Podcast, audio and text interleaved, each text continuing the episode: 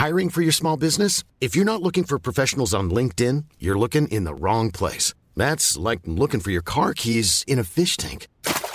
LinkedIn helps you hire professionals you can't find anywhere else, even those who aren't actively searching for a new job but might be open to the perfect role. In a given month, over 70% of LinkedIn users don't even visit other leading job sites. So start looking in the right place. With LinkedIn, you can hire professionals like a professional. Post your free job on linkedin.com slash people today.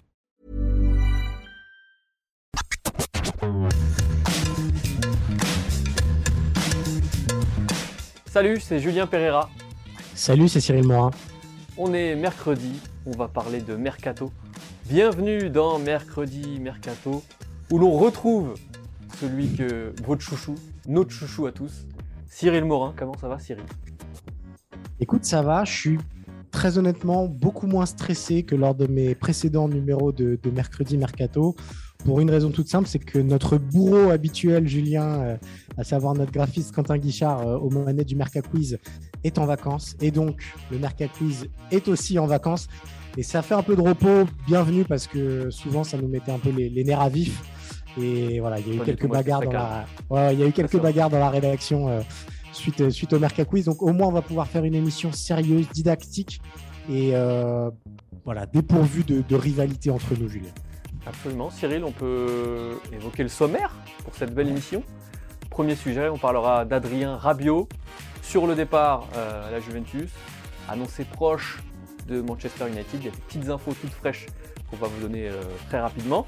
Et puis on se demandera si euh, finalement c'est pas un petit panic buy du côté de Manchester United.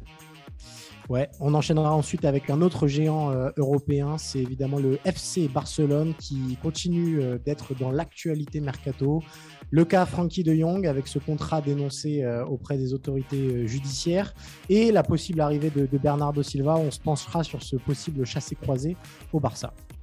Et puis troisième sujet, après le Barça, on parlera du Real Madrid qui va vraisemblablement aborder cette nouvelle saison sans doublure à Karim Benzema. On se demandera si, c'est un vrai problème pour le Real et si surtout il y avait euh, d'autres solutions possibles. On rappelle ici, Julien, les choses à rappeler fatalement chaque, euh, à chaque émission essentielle. Euh, mercredi Mercato est à retrouver donc euh, chaque semaine en podcast sur les bonnes plateformes d'écoute et les mauvaises aussi. Et que les meilleurs moments de cette émission sont à retrouver sur le site d'eurosport.fr pour voir nos bobines notamment. Et je crois, Julien, que tu as un teint allé Pas qui tellement. hein. devrait plaire à. Bah, alors c'est moi qui ai un teint allé. Ça devrait plaire à nos, à nos internautes. Euh, avant de commencer, Cyril, on se fait le petit, le petit flash. Ah oui, On bien sûr. Tu vois, j'en perds, j'en perds mes habitudes, Julien. Donc donne-nous les, oui. les trois infos à grignoter avant de se plonger dans ce mercredi mercato. Alors l'info euh, que tout le monde, absolument tout le monde a vu, c'est l'arrivée d'Alexis Sanchez à Marseille. Il est arrivé euh, mardi soir dans une ambiance absolument folle à Marignane. Il, Il va se faire une cheville. hein. Absolument. Euh, D'ailleurs, euh, j'ai un petit soupçon de petite douleur quand même, parce qu'à la fin de la vidéo, j'ai l'impression qu'il se tient un petit peu à la cheville. Bref, Il, il a marché sur un fumigène et donc euh, on a eu une petite frayeur pour, pour Alexis Sanchez. il va a priori s'engager pour euh, deux saisons, dont une en option. On a aussi euh, du Timo Werner qui va retourner à Leipzig Ouais. deux ans après l'avoir quitté pour, euh, pour Chelsea. Transfert estimé, alors il y a des sources qui disent 20 millions, d'autres qui disent 30 millions. On est, on est dans cette fourchette-là. Et puis, euh, troisième transfert, beaucoup plus chaud celui-ci, c'est Kostic, l'excellent ailier euh, de Francfort qui va s'engager avec la Juventus justement pour environ 18 millions d'euros. Si je dis pas de bêtises, il est même absent du groupe euh, de, de. Francfort pour euh, défier le Real euh, ce mercredi en Supercoupe d'Espagne. Eh bien, merci pour toutes ces petites infos fraîches, Julien. On va plonger dans le grand sujet de ce mercredi mercato, ou en tout cas le premier, c'est évidemment le possible transfert d'Adrien Rabiot du côté de Manchester United. Avant de se plonger sur la stratégie mancunienne, on va peut-être donner, Julien, si tu le veux bien, les dernières infos dans le dossier, à savoir que euh, Manchester United et la Juventus Turin sont tombés d'accord pour le transfert donc, de l'international français sur une base de 17 millions d'euros avec, comme d'habitude, depuis plusieurs années maintenant, vous en avez l'habitude, des bonus qui peuvent euh, faire grimper un petit peu euh, l'addition. Adrien Rabiot était en fin de contrat en 2023, ce qui explique cette volonté de la Juve de le vendre dès cet été. Euh, il avait un salaire de 7 millions d'euros. Selon les dernières indiscrétions de la Gazzetta dello Sport, sa maman, qui est aussi son agent, Véronique Rabiot, réclame 10 millions d'euros de salaire, donc une culbute de plus de 3 millions d'euros. Quand on sait euh, sa situation sportive à la Juventus Turin, ça peut surprendre, mais ainsi euh, va le monde des affaires et, ainsi roule le mercato. Euh, et il reste une question en suspens, Julien, peut-être avant de se pencher sur le cas de Manchester United. Est-ce que Adrien Rabiot peut réussir à Manchester United et est-ce que cette trajectoire de carrière n'est pas un petit peu décevante à la vue de ce qu'on avait pu voir du côté du Paris Saint-Germain lors de ses premières années? Bah, à la vue de ce qu'on avait pu voir au PSG, oui, elle est décevante parce qu'on connaît le talent de Rabiot et on sait qu'il aurait pu, à l'époque, viser euh, plus haut. Là, c'est sûr que sa carrière stagne finalement, même si elle stagne dans les très grands clubs européens, elle stagne et finalement, euh, Manchester United, c'est rien d'autre que la Juventus d'Angleterre. On peut largement. Ouais, pour moi, pour moi, elle régresse quand même, même parce que Ok, il rejoint le plus grand championnat, enfin le, plus grand championnat au monde, mais la Juventus de Turin a plus de chances de gagner un titre cette saison, que ce soit en Serie A ou, en Super Parce que c'est aussi pas la même que Manchester. Bien sûr, ok, mais il y a quand même, euh, voilà, gagner des titres, c'est important pour un joueur professionnel. Il y a plus de chances de gagner des titres avec la Juve qu'avec ce Manchester United actuel. Toujours est-il que de toute façon, euh, quand on voit les, euh, les trois dernières saisons de Rabiot à la Juventus, moi j'avais beaucoup de mal à l'imaginer plus haut, parce que plus haut en Angleterre, c'est Manchester City, c'est Liverpool, c'est Chelsea. Euh, pour moi, il n'a pas sa place dans ces clubs-là. Et donc finalement, c'est la meilleure solution à la fois pour lui, on en parlera pour Manchester un tout petit peu plus tard, mais euh, où aurait-il pu aller euh, d'autres L'Espagne, on sait que c'est pas envisageable. Un retour en France en dehors, en dehors du PSG, c'est pas envisageable non plus. L'Italie, vu le souvenir qu'il laisse à la Juventus, avec euh, ce que tu viens de dire sur euh, les conditions salariales, sur ce qu'il réclame en termes de salaire, c'était pas possible d'aller ailleurs. Donc finalement, par élimination, Manchester United, c'était finalement assez évident pour moi. Ce qui est terrible pour Rabiot, c'est que hum, faut se souvenir de quand il rejoint la Juve en 2019. Pour tout le monde, c'est un des coups de l'été. Il arrive libre. Euh, tout le monde pense que la Juventus Turin va lui permettre de franchir un cap, de devenir beaucoup plus régulier dans ses prestations, de, de devenir aussi plus décisif. Et en fait, trois ans plus tard, il rejoint un club au standing inférieur, parce que qu'on le veuille ou non, Manchester United est devenu un, club, enfin en tout cas, ce n'est plus un club majeur de Première Ligue. Euh, et en plus de ça, euh, son arrivée entraîne aussi une vague de scepticisme. Euh, c'est-à-dire que personne n'est réellement enthousiaste à Manchester United de recruter Adrien Rabiot parce qu'ils ont vu les limites du joueur, ils ont vu que son apport à l'équipe première sera pas forcément évident et que bah, ça résume finalement la trajectoire euh, de carrière prise jusqu'à présent. Beaucoup, beaucoup d'espoir et beaucoup de déception jusqu'à présent. Peut-être que la première ligue peut lui permettre de se révéler. Euh, j'ai un petit doute et on va y venir. Julien, la question autour de ce mariage improbable, parce qu'on ne l'aurait pas imaginé au début de l'été, entre Manchester United et, Adrien Rabiot, bah, c'est de savoir tout simplement si ça va coller. Est-ce que toi, tu penses que Adrien Rabiot, recruté par Manchester United, c'est une bonne idée? Bah, Je suis en tout cas pas aussi pessimiste que euh, les supporters de Manchester qui euh, se manifestent sur les réseaux sociaux depuis, euh, depuis quelques jours maintenant à ce sujet. Parce que pour moi, il répond quand même à un besoin sur le profil du joueur. Manchester a besoin d'un joueur qui est capable de faire le, lien entre la défense et grosso modo Bruno Fernandez, si on schématise. Euh, on l'a vu le week-end dernier, euh, Tenag a dû aligner un double pivot euh, Fred McTominay. Alors j'ai beaucoup de respect pour ces deux joueurs, mais pour moi, ils ne sont absolument pas à la hauteur de ce que doit être Manchester United. Et donc pour moi, effectivement, Rabiot, il va apporter une vraie plus-value parce que c'est un joueur qui est capable de porter le ballon, d'accélérer le jeu aussi par, la passe. La vraie limite que je vois, c'est plus sur bah, l'intensité qui est en première ligue, euh, sur euh, l'enchaînement des efforts, sur la répétition des efforts et des matchs, où là, euh, j'ai du mal à imaginer Rabiot constant dans, la performance, dans la bonne performance. Je sais pas ce que tu en penses. Je crois que tu n'es pas. non, non, je, non je, partage un petit peu ton analyse. Moi aussi, pour moi, c'est l'intensité de la première ligue m'effraie un petit peu pour Adrien Rabiot. Et je, pense que Rabiot, il est aussi un petit peu victime euh, du mercato de Manchester United. C'est-à-dire que euh, on a fait euh, miroiter aux fans mancuniens la possibilité de faire venir Frankie de Jong, ce qui était autrement plus sexy et autrement plus ambitieux que Adrien Rabiot. Il n'y a, pas de doute là-dessus. Et qu'au final, Adrien Rabiot pourrait être la recrue majeure d'un été qui était censé être celui de la reconstruction. Et quand on regarde les joueurs qui sont arrivés à Manchester United cet été, c'est absolument pas au niveau du chantier euh, réclamé, euh, enfin, du chantier qu'a Manchester United devant lui. Donc, il y a eu l'arrivée de Lisandro Martinez, qui est un défenseur made in Ten Hag, qui peut coller éventuellement euh, au jeu réclamé par Ten Hag, mais là aussi, il faudra voir avec l'adversité de la première ligue et notamment en termes de. On n'est pas sur une référence du poste. Voilà, on n'est pas sur une référence du poste. Et puis surtout, enfin, euh, autant je l'aurais très bien vu en Espagne, autant le voir se coltiner euh, des Golgoth d'un mètre 90 tous les week-ends, très puissant. C'est pas du tout là où il excelle. Donc moi, j'attends de voir encore. Et puis euh, il y a aussi Raphaël Varane qui est déjà là avec Maguire. Est-ce que Lisandro Martinez sera titulaire? C'est pas évident. Ensuite, il y a eu Malasia qui sera plutôt une doublure à Luc Shaw sur le, côté gauche en tant que latéral. Il y a eu Christian Eriksen qui est plutôt une bonne pioche, qui a un bon apport, mais qui là aussi ressemble plus un éventuel remplaçant de Bruno Fernandez qui a eu un vrai apport dans l'équipe type. Et donc, Adrien Rabiot qui arriverait en étant potentiellement le seul titulaire dans une nouvelle équipe type de Manchester United.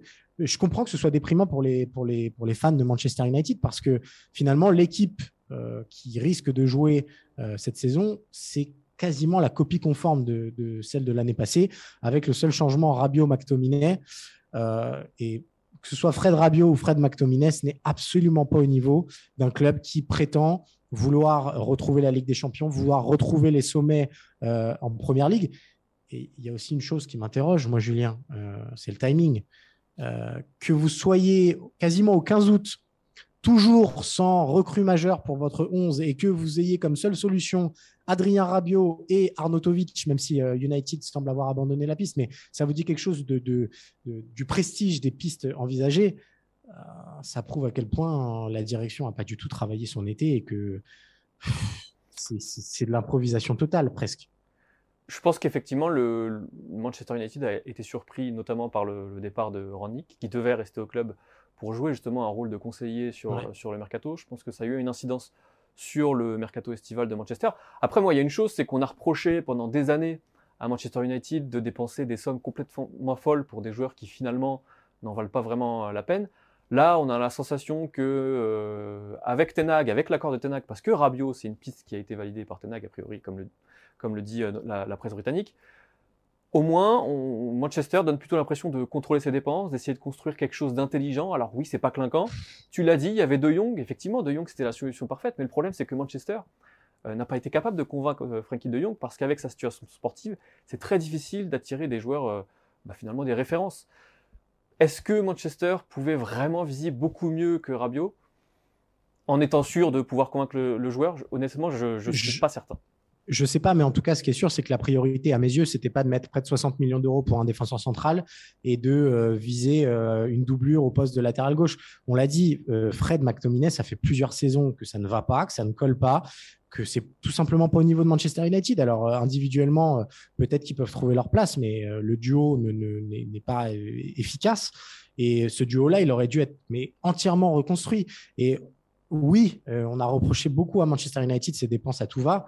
Euh, il n'empêche, c'est un club qui n'a pas besoin d'argent. C'est pas un club qui a besoin de surveiller comme d'autres sa masse salariale. C'est un des clubs les plus riches au monde. Donc, s'il faut faire un effort pour renforcer l'équipe, il faut le faire surtout sur des secteurs aussi clés euh, que celui bah, du double pivot, que peut-être sur les latéraux, parce qu'on rappelle que cette saison, les latéraux droits euh, de, Manchester United, ce sera encore Dalot et Wan-Bissaka. Mais c'est très difficile de trouver à ce poste-là pour le coup. D'accord, mais il y a d'autres clubs qui ont trouvé des. Enfin voilà, je, pense à un club comme Manchester City, qui a des fonds évidemment euh, presque équivalents à ceux de Manchester United, qui ont été prendre Calvin Phillips. Calvin Phillips à Manchester United, ça aurait pu être pertinent. Euh, au lieu de ça, il préfère aller à Manchester City et ne pas être titulaire à Manchester City, s'asseoir sur le banc. Peut-être que Manchester City aurait pu lui proposer des choses. Peut-être que, euh, je ne sais pas, un Dyer ou un Declan Rice aurait pu être plus pertinent pour jouer enfin dans le rôle de sentinelle. Des idées, franchement, euh, il n'en manque pas. Et surtout en Angleterre, il y a des joueurs qui ne jouent pas encore dans les meilleurs clubs euh, anglais qui, sont atteignables pour Manchester United. Ça reste une référence. Donc moi, j'ai du mal, à, j'ai du mal à comprendre. Je comprends qu'on veuille donner le, pouvoir à Ten Hag et que du coup, on lui fasse confiance sur des recrutements comme Lisandro Martinez. Mais moi, de ce que je vois et de ce qu'on a vu le week-end dernier et de ce, qu'on, ce qui semble se dessiner pour la fin du mercato de Manchester United, je ne vois pas une amélioration flagrante de l'effectif mancunien. Et je comprends de plus en plus Cristiano Ronaldo qui était inquiet avant le début de saison et qui a réclamé son départ parce que l'effectif, bah, il n'est pas à la hauteur des ambitions réclamées par Manchester United. Au moins sur ce constat-là, on, sera, on sera d'accord, Cyril. Peut-être pas sur le reste. Peut-être pas sur le reste, mais de toute façon, c'est la beauté de, mercredi mercato, Julien. C'est que voilà, on parle, on, s'attaque, on se lance des arguments euh, au visage, mais tout ça, c'est pour mieux se retrouver après. Euh, et d'autant plus quand il n'y a pas le mercato C'est vrai qu'en dehors de l'émission, on est, on est tout le temps d'accord en plus. C'est vrai, c'est ça, exactement. C'est un vrai problème, il hein, faut le savoir. Euh, Julien, on va enchaîner avec euh, le deuxième sujet, si tu le veux bien. on, parlait d'être, ouais, on parlait d'être d'accord. bah, au Barça, actuellement, ils ne sont pas trop d'accord, à savoir quelle direction donner au dossier euh, Frankie de Jong. On va passer donc à notre deuxième sujet et ce chassé-croisé espéré par le FC Barcelone, à savoir un départ de Frankie de Jong et une possible arrivée de, Bernardo Silva. Si tu veux bien, avant de passer au cas du Portugais, qui, je le sais, Julien, te tient à cœur, j'aimerais qu'on évoque un petit peu la situation de, de, de Frankie de Jong parce qu'il y a eu beaucoup d'infos ces dernières heures dans le dossier. Et ça touche euh, presque à l'inédit. Euh, ce qu'on voit du côté de la Catalogne euh, concernant Frankie de Jong, c'est The Athletic qui a révélé ça, si je dis pas de bêtises, c'était lundi.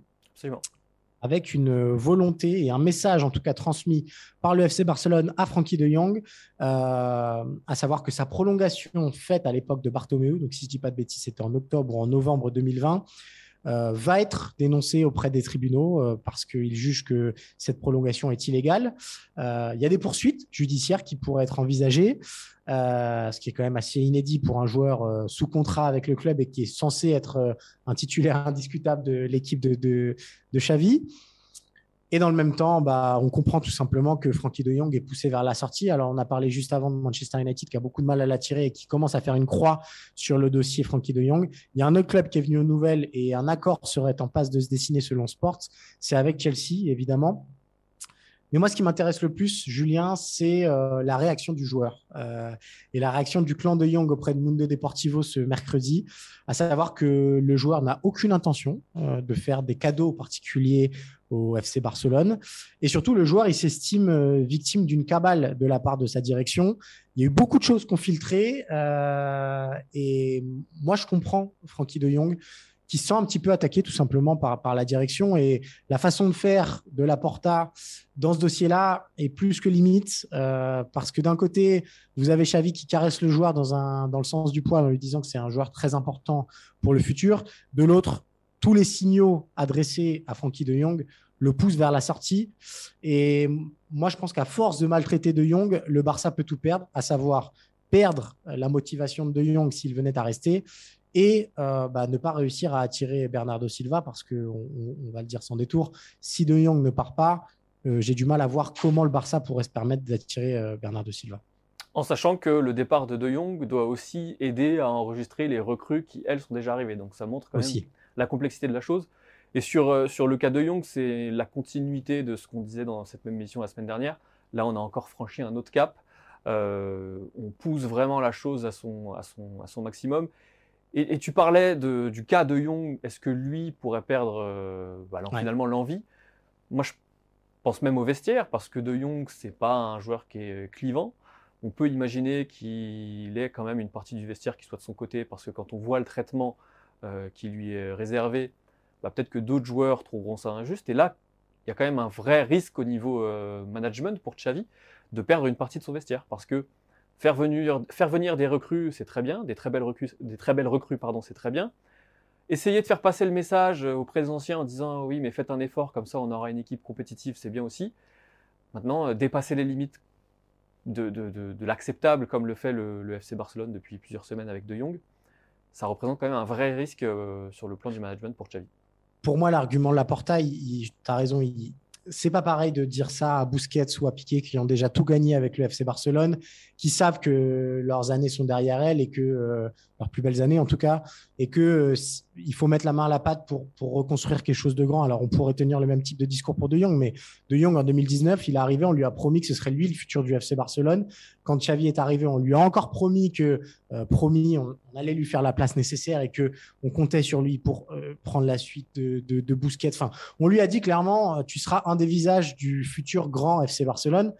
Et un été plus tard, on se retrouve avec cette situation-là où bah, on, le pousse, on le pousse dehors, tout simplement. Donc, ouais, moi j'ai du mal à comprendre et je comprends surtout la situation de De Jong qui a pas envie de d'aider particulièrement une direction qui l'a mis, euh, qui l'a un peu pointé du doigt publiquement et qui, euh, dans le même temps, bah, a envie de rester au FC Barcelone et qu'il n'est pas forcément. Oui, mais il a, enfin, je, peux comprendre qu'il n'ait pas envie de rejoindre Manchester United qui ne joue pas la C1 ou qui se disent que bah, entre Chelsea et le Barça, peut-être que j'aimerais bien jouer dans ce Barça-là euh, cette saison. Donc, ouais, attention au FC Barcelone parce que ils jouent un petit peu avec le feu et ils peuvent finir par se brûler. Et surtout que quand on voit le niveau d'agressivité de, de Laporta dans ses déclarations, on en avait cité une la semaine dernière où il dit euh, euh, on fait tout pour arranger les choses, j'espère que le joueur lui aussi euh, fera en sorte d'arranger les choses. On peut très bien imaginer que derrière, Laporta sous-entende que si tel ou tel recrue n'est pas enregistré ou n'est pas venu, c'est à cause de, la faute de. Vous imaginez quand même la pression que vous mettez sur un joueur qui en plus est relativement jeune et qui, comme tu le disais Cyril, incarnait vraiment, incarnait, parce qu'on n'est pas sûr qu'il l'incarne encore longtemps, quelque chose de, nouveau. Il incarnait l'ADN que devait retrouver euh, le FC Barcelone. Bref, euh, le dossier euh, de Young va continuer de, nous tenir en haleine. Il y a un autre dossier qui est un petit peu parallèle, même s'il est complémentaire, c'est évidemment la possible arrivée de Bernardo Silva au Barça, Julien, avec des infos du journaliste Gérard Romero, souvent bien informé sur le FC Barcelone faisant état d'avancées assez significatives euh, dans les négociations entre Manchester City et le FC Barcelone pour un transfert du Portugais entre 50 et 60 millions d'euros. On n'y est pas encore, mais vous nous connaissez. On a eu très envie d'imaginer euh, bah, ce Barça 2022-2023 avec Bernardo Silva. Et bah, je vais te demander ton avis euh, directement, Julien. quand tu vois cette possible équipe type, est-ce que c'est pas presque une équipe qui peut gagner euh, la Ligue des Champions? Au-delà de même de parler de la Liga, euh, quand on voit le 11 type, mais surtout toutes les alternatives qui sont offertes à Xavi, franchement, c'est plutôt une très, très, très, très belle équipe.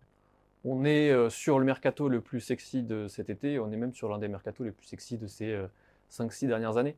Parce que vraiment, le Barça s'est renforcé sur toutes les lignes. On, a, on, en parle moins, mais des renforts comme Kessier, comme Christiansen, qui, qui vont arriver quand même pour, donner euh, beaucoup plus de profondeur à cet effectif, ça aussi c'est très intelligent. Et puis euh, on ajoute Rafinha, on ajoute Lewandowski, potentiellement Bernardo Silva.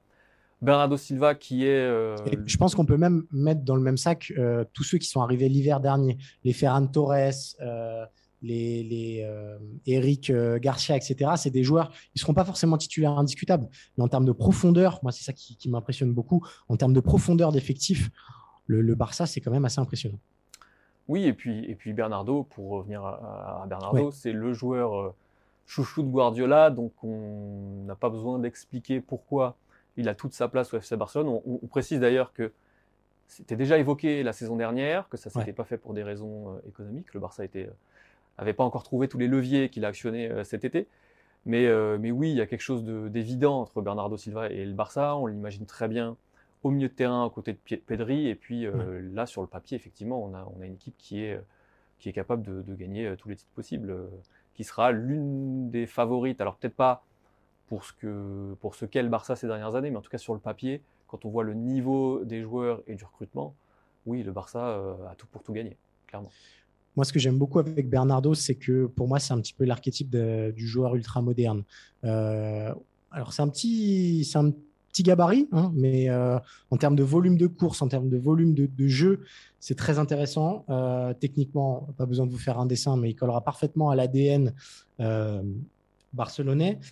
Et puis, il y a cette faculté à jouer sur plusieurs postes et sans forcément que ça que sa contribution soit, soit moins bonne. C'est-à-dire que vous pouvez le mettre ailier droit, il sera toujours bon. Vous pouvez le mettre à gauche, il sera bon. Vous pouvez même l'essayer en faux neuf, comme l'a fait parfois Guardiola. Il ne devrait pas y avoir trop de soucis. Après, j'avoue que le duo avec Pedri, pour leur prendre le ballon, va falloir être très, très, très costaud. Et euh, voilà, ce, triangle qui se dessine, Pedri, Bernardo, Lewandowski, euh, j'ai du mal à imaginer euh, meilleur passeur pour, pour Lewandowski. Donc, oui, sur le papier, franchement, c'est très, très, très séduisant. Et bah, ce n'est pas un hasard si, si Xavi a, a, coché le nom de Bernardo Silva depuis plusieurs mois désormais. On voit comment Guardiola, il est presque embêté de devoir se, séparer entre guillemets de Bernardo Silva ou en tout cas de pas pouvoir lui faire la place nécessaire dans l'effectif XXL euh, du, du, euh, de Manchester City euh, parce qu'il faut faire grandir Foden, parce qu'il y a beaucoup d'autres joueurs qui, qui, apportent énormément à, à, Manchester City.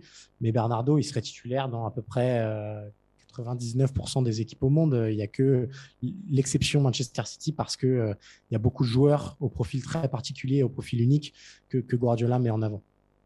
Oui, et puis il ne faudra quand même pas oublier euh, tout ce qui a été fait économiquement pour se construire cette équipe-là, parce qu'effectivement, sur le papier, c'est euh, quasi parfait, c'est hyper sexy.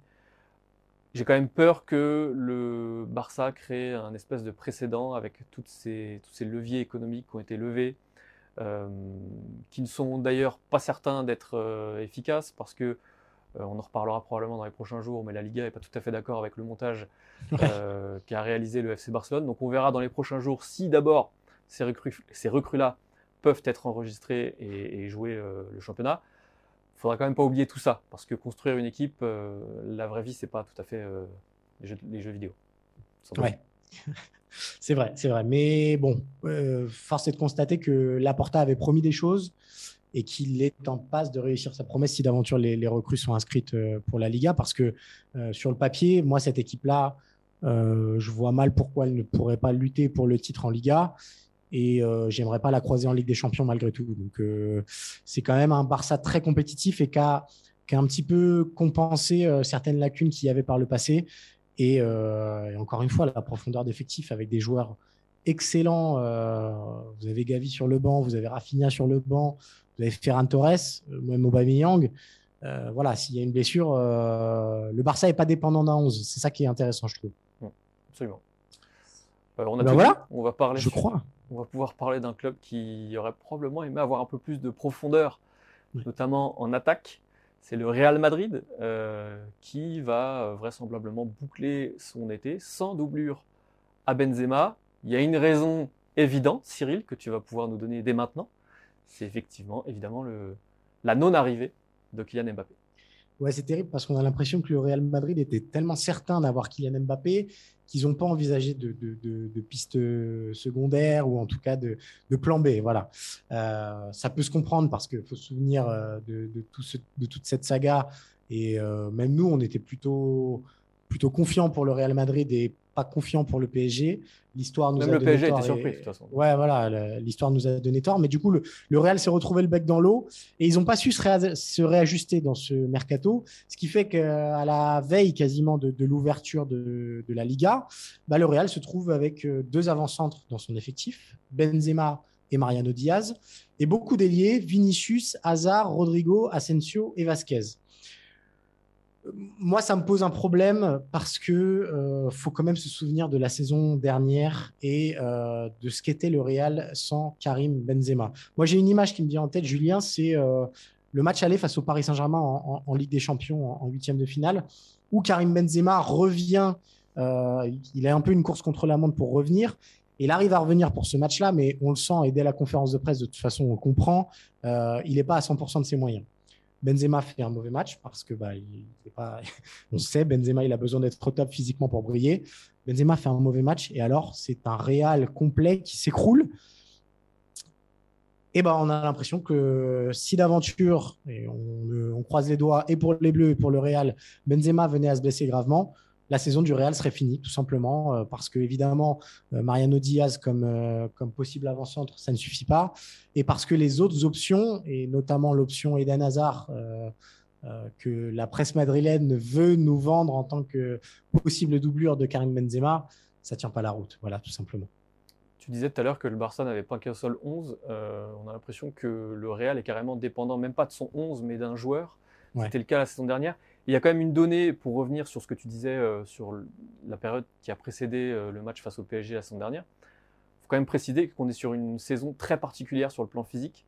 Il y a beaucoup de préparateurs physiques qui se posent beaucoup de questions sur euh, les moyens de garder les joueurs en forme sur toute la saison, avec évidemment cette Coupe du Monde qui va se dérouler en hiver.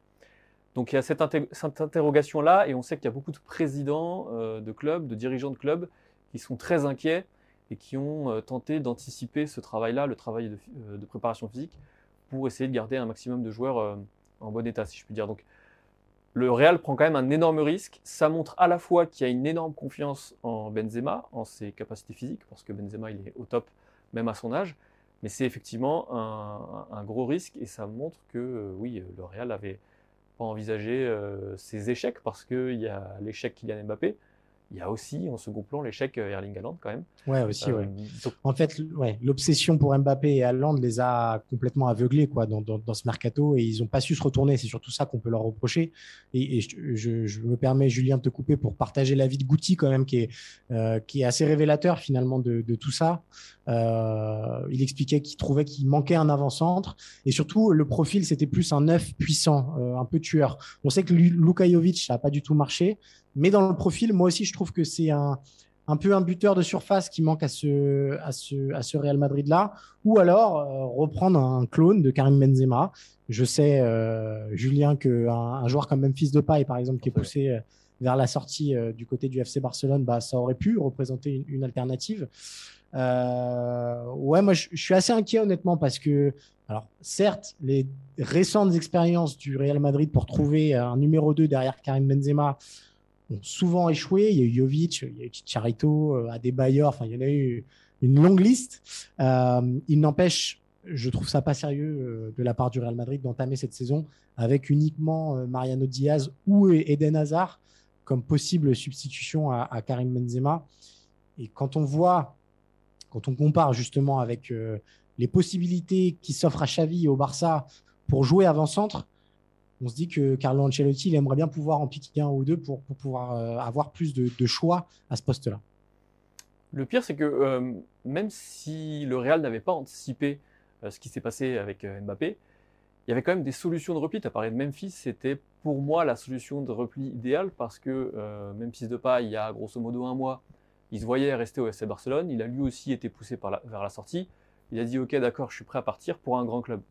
Je pense que si le Real était venu toquer à la porte, il aurait pu obtenir euh, ce joueur. Et surtout, ça limitait les coûts. Parce qu'on a l'impression quand même que le Real a pas envie de céder à la panique et de euh, lâcher des dizaines de millions d'euros pour préparer un nouveau plan pour un avenir à, moyen terme. Parce que c'est ce qu'il avait fait, c'est ce qu'il avait fait pardon, euh, pour Mbappé, ça n'a pas marché.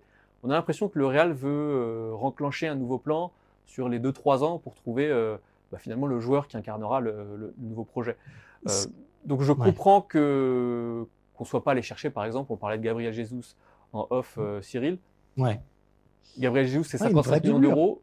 je ne sais pas si pour une doublure, le Real voulait se permettre de, dépenser cette, somme-là, au risque de, de, rogner un petit peu ses plans euh, à moyen terme.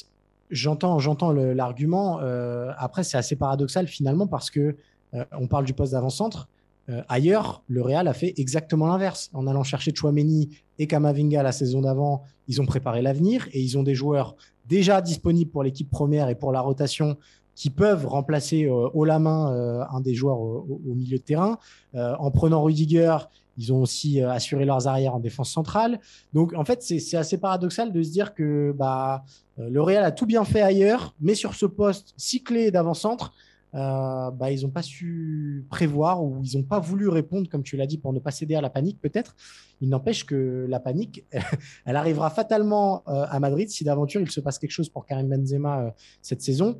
Et ouais, que, que, la saison entière du Real Madrid repose uniquement sur les épaules de Karim Benzema, quand on sait à quel point et Dieu sait que la saison madrilène, la saison passée, est incroyable, mais à chaque fois en Ligue des Champions, c'est passé de très très peu. Euh, voilà, la marge du, Real Madrid n'était pas suffisante pour se permettre ça à mes yeux. Et juste pour conclure, tu parlais de panique. À Madrid, c'est déjà, déjà pardon, un, sujet parce que euh, la question a été posée à Carlo Ancelotti en conférence de presse. Grosso modo, il a répondu on s'adaptera. Donc euh, on verra. On verra c'est vraiment une réponse à Carlo Ancelotti. Absolument, on verra comment il va s'adapter. Euh, si c'est pour mettre Eden Hazard en pointe euh, avec la forme euh, qu'il avait la saison dernière, ça risque d'être un petit peu compliqué. Eh ben, je crois qu'on a fait le tour, Julien, en, ce, en ce, mercredi, ce mercredi. Pardon, Il manque un petit truc quand même, c'est dommage. Il manque un petit, il manque le Mercaquiz que vous pouvez écouter sur la plage ou au bord du lac, mais euh, c'est, il reviendra, il reviendra. On remercie euh, au passage euh, Marco Popovic qui, qui prend le relais au pied levé de, de, notre graphiste Quentin Guichard. On remercie Norman Staron à la réalisation de cette émission. On vous rappelle que mercredi mercato, premièrement, sera de retour mercredi prochain. Julien, avec euh, Arthur Merle pour t'accompagner si je ne dis pas de bêtises. On rappelle également que cette émission est disponible sur toutes les bonnes plateformes d'écoute en podcast. Mais si vous préférez la vidéo, rendez-vous sur eurosport.fr pour retrouver les meilleurs moments. On vous dit au revoir, on vous dit à bientôt et on vous dit de, profiter de l'été puisque c'est quand même une saison très simple. Quelle conclusion Merci Cyril. Salut tout le monde. Salut.